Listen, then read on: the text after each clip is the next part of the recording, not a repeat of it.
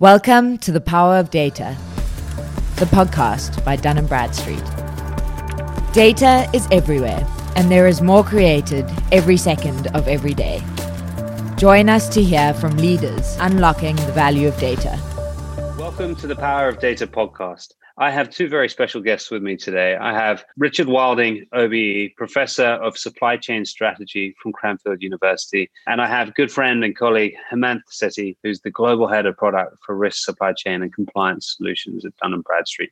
Welcome both. Pleasure to be here. Thanks, Sam. Pleasure to be here as well. Right, let's get stuck straight into this. Uh, and I'm going to start with a controversial statement. I didn't think I'd ever say that I was fascinated by supply chains. I really didn't.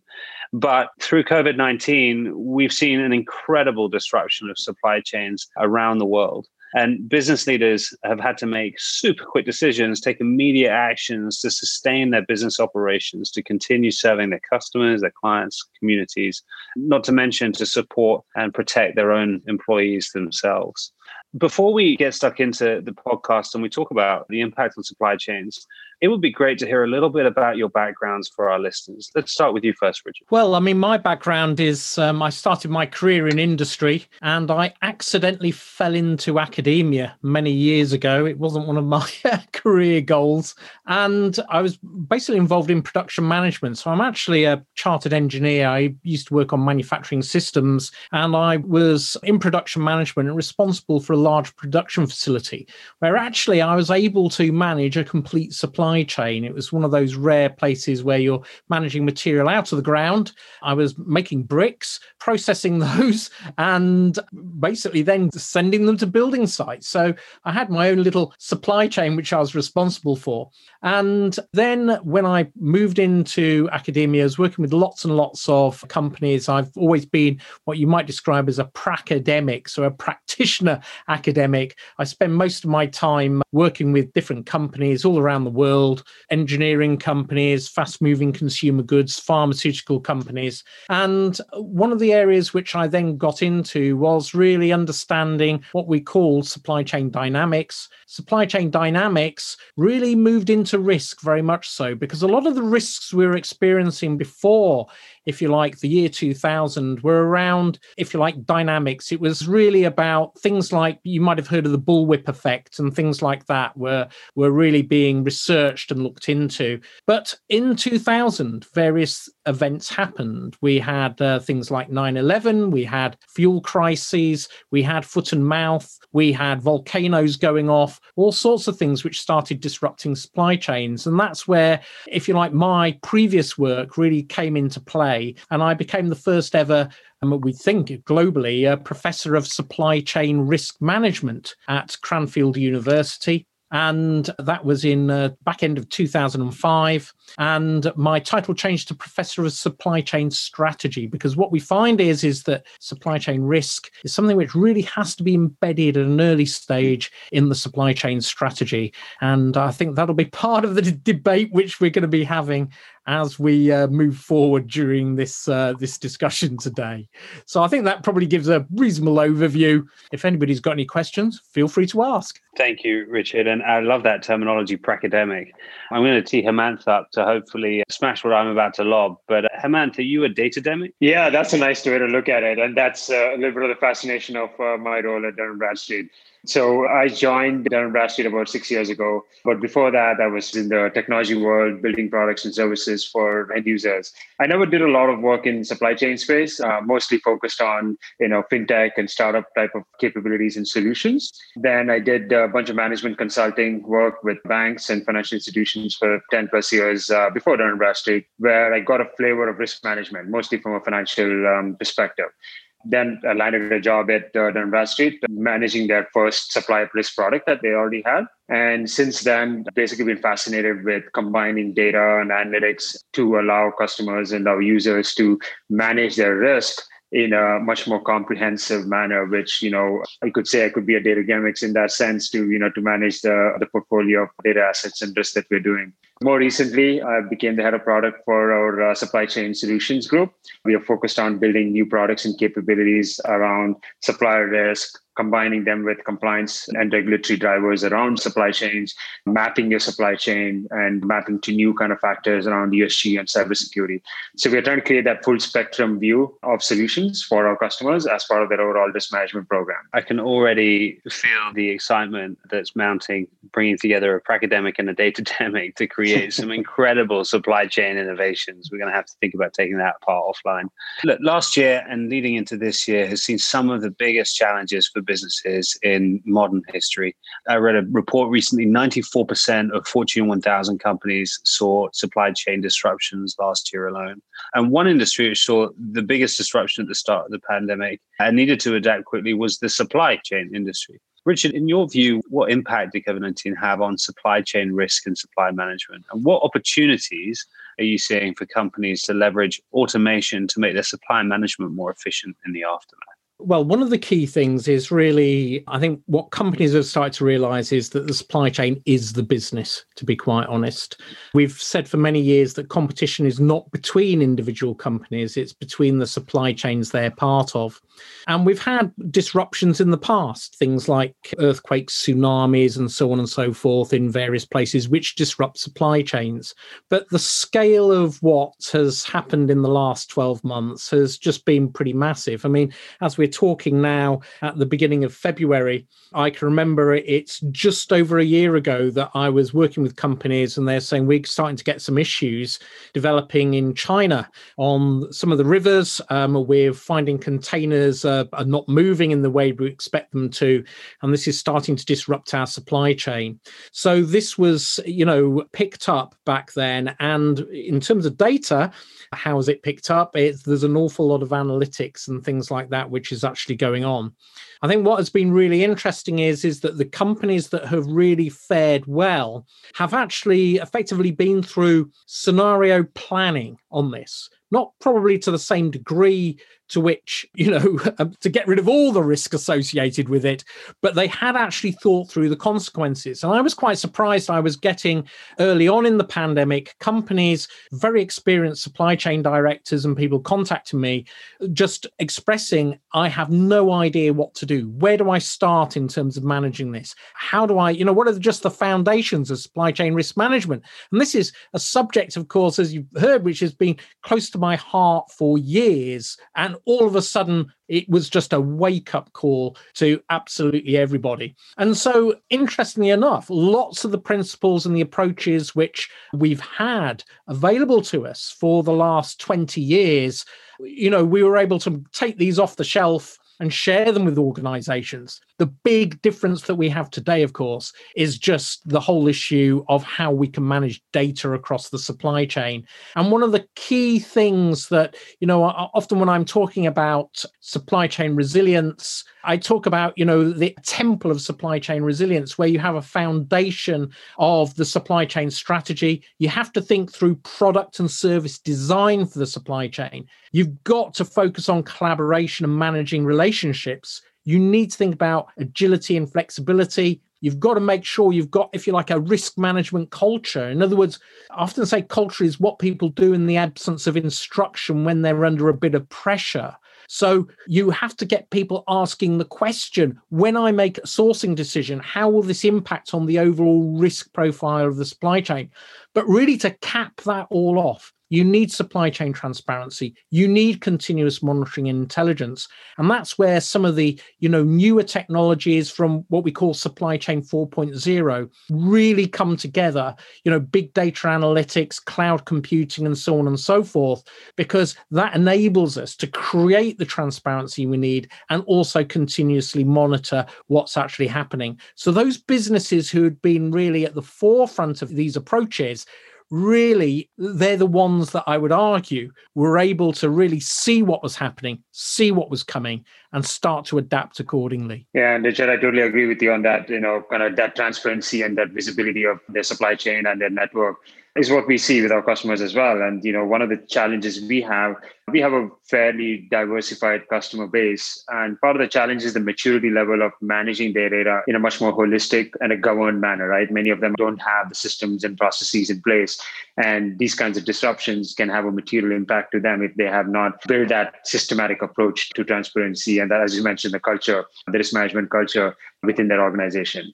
So one of the things we, you know, we've done is we've done a survey with our users and customers, and disruption seems to be plateaued and it has a much higher level than it used to be, right? You know, disruption has been going on for many years, as you've said, but now we have almost a sustained level of disruption going through the supply chain right now. And that essentially forces our users and customers to start thinking about it as a phenomenon within their culture. They have to embed it within their culture. Like, how do you manage the supply chain disruption?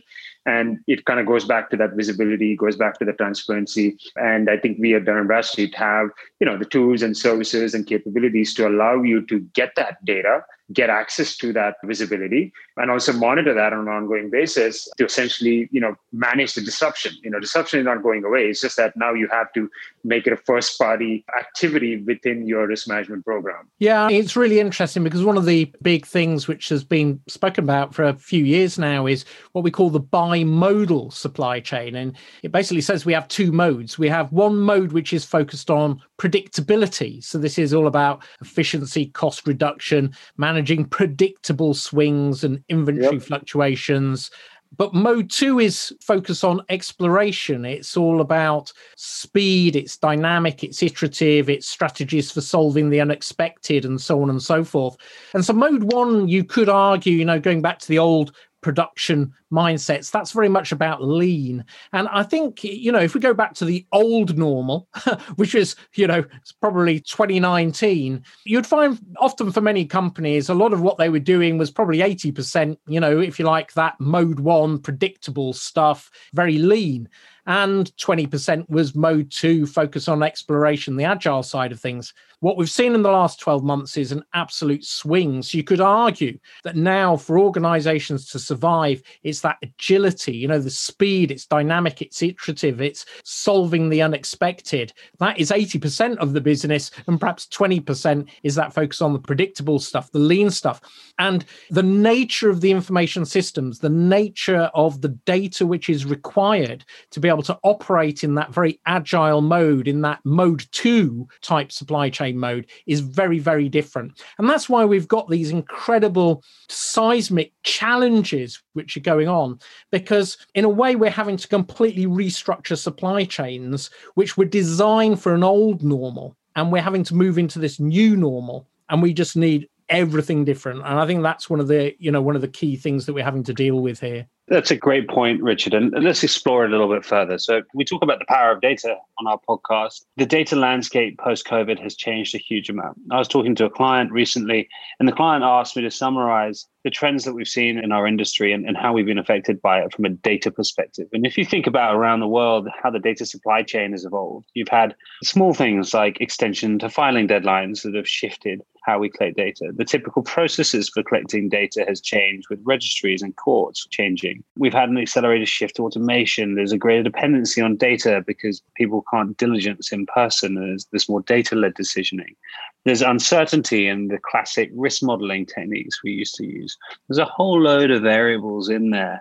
And the key thing to bear in mind is that, and this is why the client asked it, all of those trends impact every industry, but no industry more so than the supply risk landscape over the last 12 months. So, how is data really impacting the supply risk landscape? If we go back to if you like the fundamentals of supply chain strategy and you know in very simple terms i often talk through you have the corporate strategy which for most companies is global domination you know? It's it's that high level sort of statement of global domination. Below that you have the competitive strategy and the competitive strategy will be different for different products different customers different markets. It's about how do we actually create value you know? How do we create value in that particular area? The supply chain strategy is all about the delivery of that value and the key thing there is, you know, it's a simplification, but it works. There's really four key things you need to consider. You need to consider the supply chain process design, the infrastructure and equipment design, but also very much the information systems design, but also then the organization and, if you like, the people and all these areas interact. You've got the processes you know the network you're dealing with the equipment you've got in facilities etc you know that infrastructure. But information systems really really important. And then you've also got the organization and society design as well the, the people side. And i think one of the interesting things that's actually very much occurring not just in the supply chain you know thinking about you know warehouses and so on and so forth. The big debate now in many boardrooms is around basically property you know, do I need my office anymore? I've got all these people remotely working. So, therefore, in terms of the way I manage the supply chain, where my suppliers are and everything else, you know, it's sort of, I don't need property or I need property for a different purpose. But if I reduce the amount of property I have and I've got people working remotely, I therefore need to invest and have the appropriate information technology, which also links to the appropriate data which I'm going to be sharing and then the other big area is HR management. How do we actually manage people in this virtual environment if we're actually dealing with those and adapting the processes accordingly? So one of the key things here is is that all of a sudden when we're looking at this uh, what's going on in the supply chain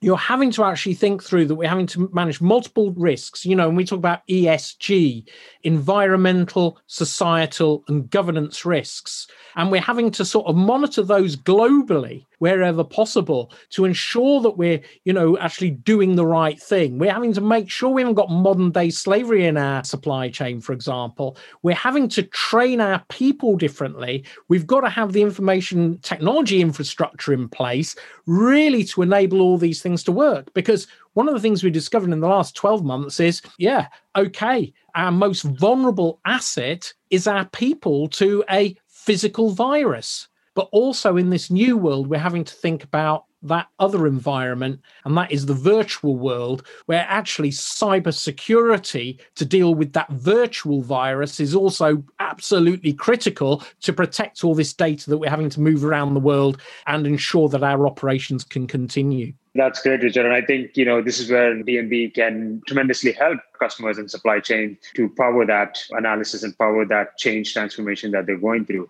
You know, like you said, the macro level trends around cybersecurity, ESG, natural disasters, you know, there's not a lot of data that's available on that. And the data tends to be sparse. And I think what we can do within D&B is with the power of our entity identification and uh, the data cloud that we have, can start to transform the way the customers and supplier networks want to be able to transform the value that they provide to their end users and end customers you know, we have 420 million businesses within our global data set around the world. And this allows us to, with accuracy, pinpoint where your suppliers are, how you're managing the traceability of your supply chain, where the potential risks are.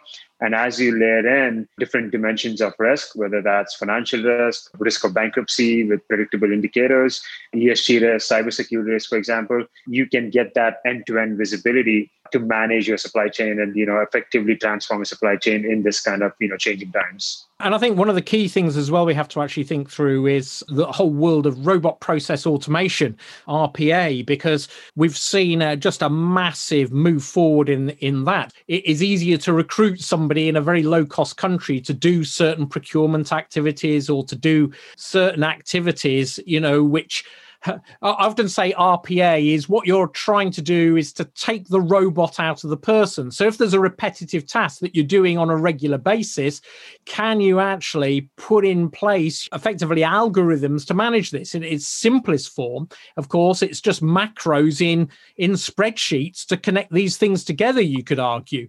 But I mean, the point is that we're just seeing a massive change in focus for organizations. And if you like, this launch of automation on some of these these repetitive processes, which in the past we would employ people to deal with. But this is just data manipulation, as it were, which people are going through on a regular basis. So, hey, we've now got the approaches, we've got the technology, and we can move forward by automating those. And I think that actually raises some interesting issues because ultimately, you know, a, lot of the things that we're doing in the supply chain, you can think through, you know, I always think through the triple bottom line of thinking of the planet, the profits, and the people people. And one of the key things that we're having to think through is some of these things that we're doing is changing the nature of employment. It's going to impact our society quite dramatically. And that's just what's happening in supply chain 4.0. It really is changing the capabilities that we have. And by leveraging, if you like, that data information, that continuous monitoring, and the intelligence that we're using, you know, which we've just been discussing, there's some incredible opportunities to take the robot out of the human which then yeah. allows humans to actually do the clever stuff which only humans can do at the moment, which is, uh, you know, sort of think creatively and innovatively about some of these activities. And I'll add one more thing to that, right? I mean, the amount of data that we have to do that is getting unmanageable by any number of humans right now. So you almost need these RPA type of tools just to manage, you know, regulatory changes, information overload, unstructured information. So it's almost impossible to get away without building some of these capabilities mm-hmm. to effectively manage your change transformation. It is interesting, you know, we often talk about artificial intelligence. I like actually the term augmented intelligence because I think if you do it well, that's what you achieve. You're using, if you like, this intelligence from RPA and so on and so forth to augment human decision making. So, you know, it enables humans to make better decisions because they have better data presented to them in a format that they can sort of utilize for those decisions. So, yeah, it's a really interesting sort of journey that, well, society and the world's going on. Let's keep going along the theme of mass adoption and large scale. When you hear the term global rollout, what you might normally think of is a product from Apple and it's being rolled out market by market. But when we talk about one of the biggest rollouts we've ever seen, we're talking about the COVID vaccine. 7.8 billion people on the planet. Everyone needs one. What kind of steps and planning from a logistical and supply chain perspective does a task like this actually entail? The goal is we need to inoculate everybody on the planet. That is really what we're trying to do. And to enable that to actually happen, we've got to actually create supply chains to be able to inoculate everybody on the planet. And I think at the moment, this means a massive rollout and engagement across multiple levels. So, one of the key things is it's going back to those foundational principles of supply chain strategy. You've got to have the infrastructure and the equipment in place to be able to make this work. And at the moment, we're in a situation where we're literally just trying to build a supply chain to deliver this capability. And if I take a UK centric view on this. Let's just look at the United Kingdom because it's, a, so if you like, a little microcosm of what's going on. First thing that you have to sort of think through is okay, we need to get the infrastructure in place to make this work. And actually, what was done was if you go back to April of 2020, we had something called the Vaccine Task Force, which was put together. What's really interesting about that is, is that the person who was put in charge of it was a venture capitalist. And I think that that's interesting. Why? Because these are people who will take risks. You know, uh, they're able to sort of look at things and say, we're going to take some risks on some items here. You know, this is what we're going to have to do to be able to think differently about that. And that actually because what they did was they backed multiple horses. They looked at you know the spectrum of the vaccines which are out there and they put money behind them. But i think what's really interesting about this is that they had to put the research because the vaccines had to be developed and there's a massive failure rate on vaccine development. You know it's not a done deal if somebody's researching it whether you're going to get anything out of it. But what they were basically doing was concurrently designing the supply chain while that product was being designed which is where it should be done. You should have this you know this link between supply chain and product development running in any organization right? Because they, you have to understand how you're going to move it distribute it and manufacture it at mass. You know i might be able to come up with a fantastic vaccine you know sitting in my office here but the point is if i can only make it in sort of jam jar sized quantities it's not going to help very many people. So you need to be able to sort of think through how do we go about that. So very early on, they were thinking about infrastructure. And one of the big important things that they did was they looked at, if you like, the resilience of the current vaccine supply chain. And they noticed that there are bottlenecks. And one key bottleneck globally is what's called fill and finish. This is where you actually put that vaccine into a small vial, you know, a little, a little uh, container so that you can actually move it around and you can effectively vaccinate somebody. And what they did very early on was they bought capacity in the United Kingdom. So they actually bought all the capacity in the United Kingdom for fill and finish, which was really quite important in association to the AstraZeneca vaccine. So, really early on, they were thinking about the infrastructure and everything else that needed to actually come into play.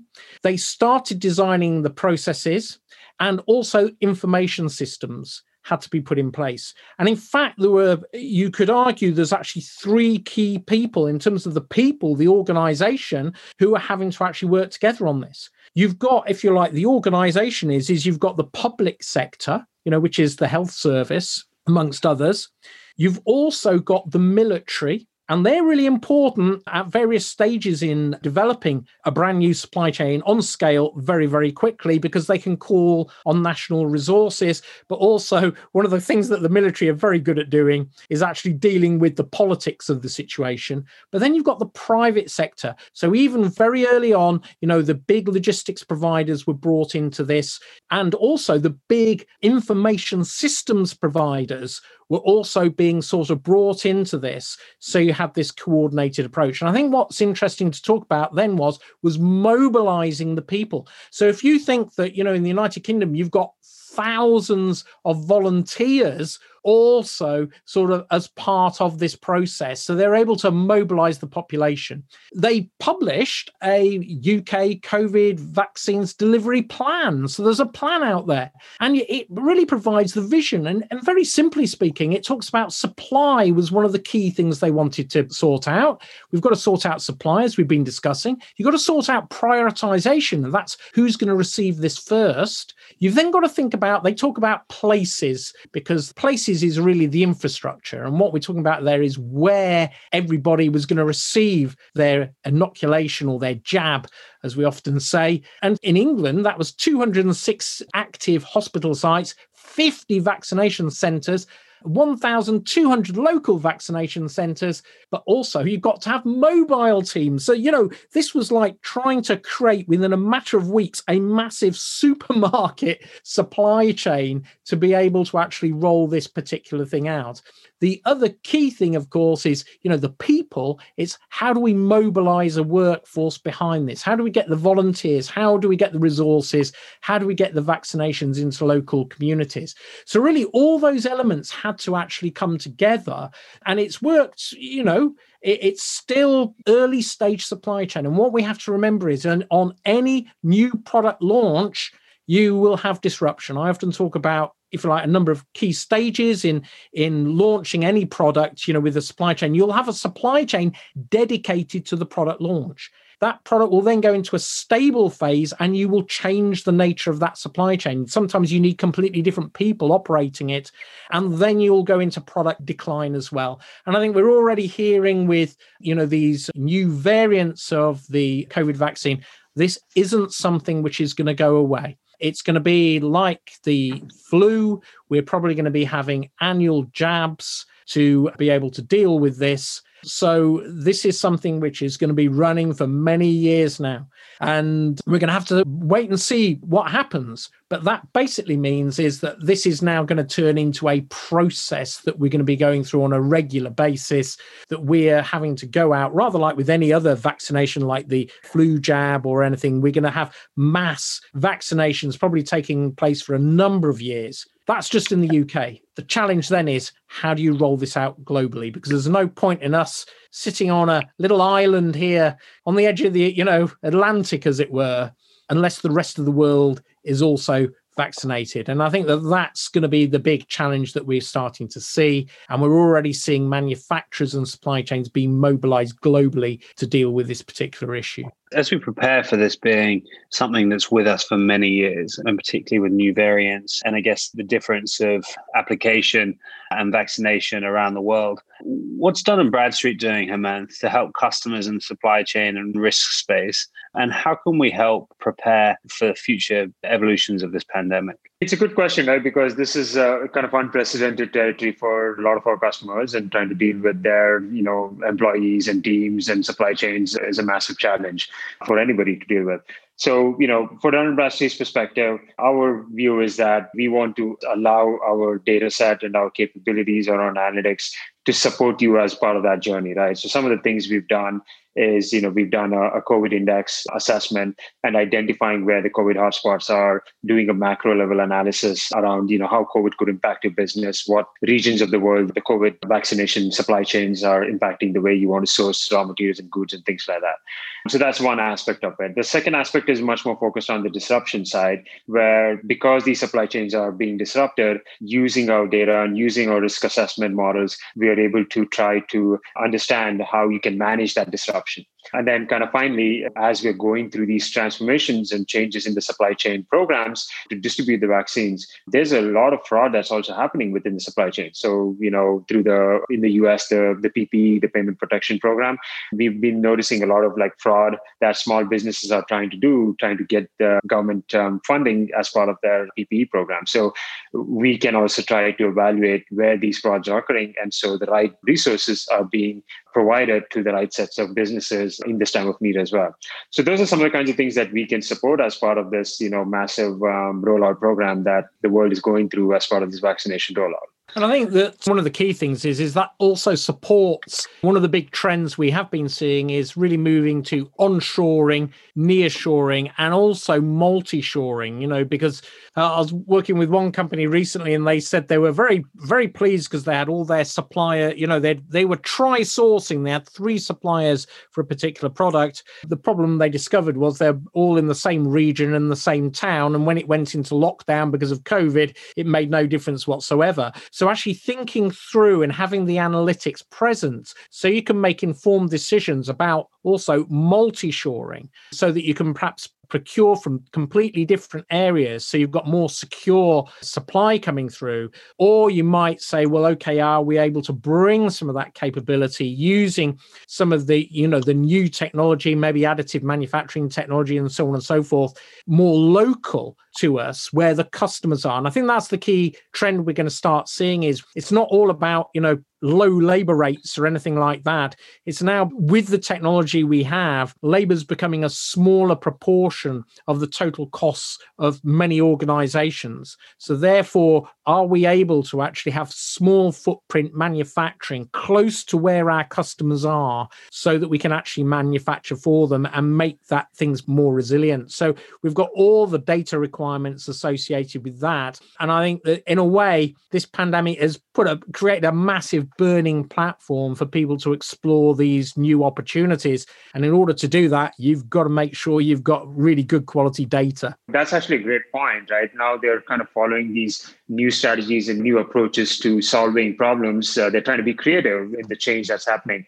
So where do you see these kinds of ideations and these kinds of new strategies, you know, post pandemic? How of them are going to stick, and do they continue post pandemic as being the norm going forward? We were seeing, if you like, the foundations of these principles before the pandemic. So my predictions were, you know, if you're looking at, say, the foundations of Industry 4.0, systems integration, big data analytics, simulation, virtualization, the Internet of Things, cloud computing, autonomous systems augmented reality and additive manufacturing. And don't forget cybersecurity, covering all those things. If you look at those sort of those foundational building blocks, we were seeing massive move forwards and organizations really innovating in the, the way that they were sort of joining those elements together in the supply chain. Now, that was going on sort of 2017, 2018, 2019. And we were looking at this sort of saying, ah, well, you know, in the next five, six years, we'll see some of this and, and so on and so forth.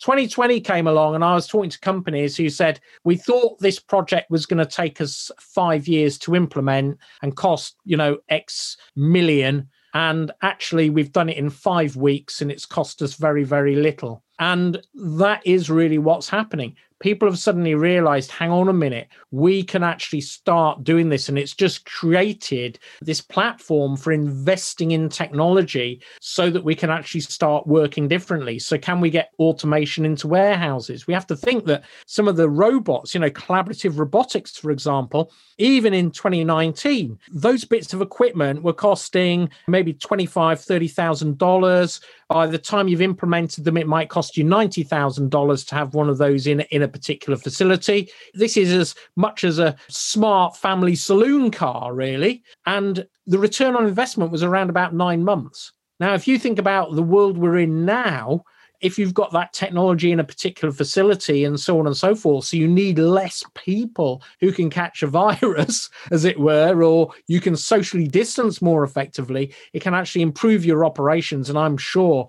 that you know when you look at the analysis your return on investment is going to be far far less than nine months now so you know we, we've seen these trends there but this has just created this great big burning platform so i think an awful lot of what is going on is going to stick so you know even if i'm looking at online shopping. You know, my 80 year old father, he never did online shopping really. Now he thinks it's the most fantastic thing out. So a whole new demographic is discovering online shopping. So are we going to go back to where we were before? I really don't think so. And that, of course, is going to really challenge the cost to serve of traditional supply chains. So, you know, the processes we had, the infrastructure, the information systems, and the people we had in the old normal will not move directly into the new normal. There's going to have to be massive adaptation. And that's going to be the big challenge that we're having to deal with. Thank you, Hemanth, for asking that question because uh, I wanted to get stuck straight into the big areas of innovation and procurement and supply chain. And, and Richard, you've answered it very succinctly then.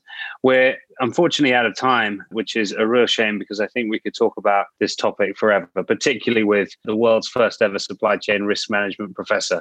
Richard, thank you so much for joining us today on the Power of Data podcast. And Hemanth, thank you too. Thank you. Thank you, guys.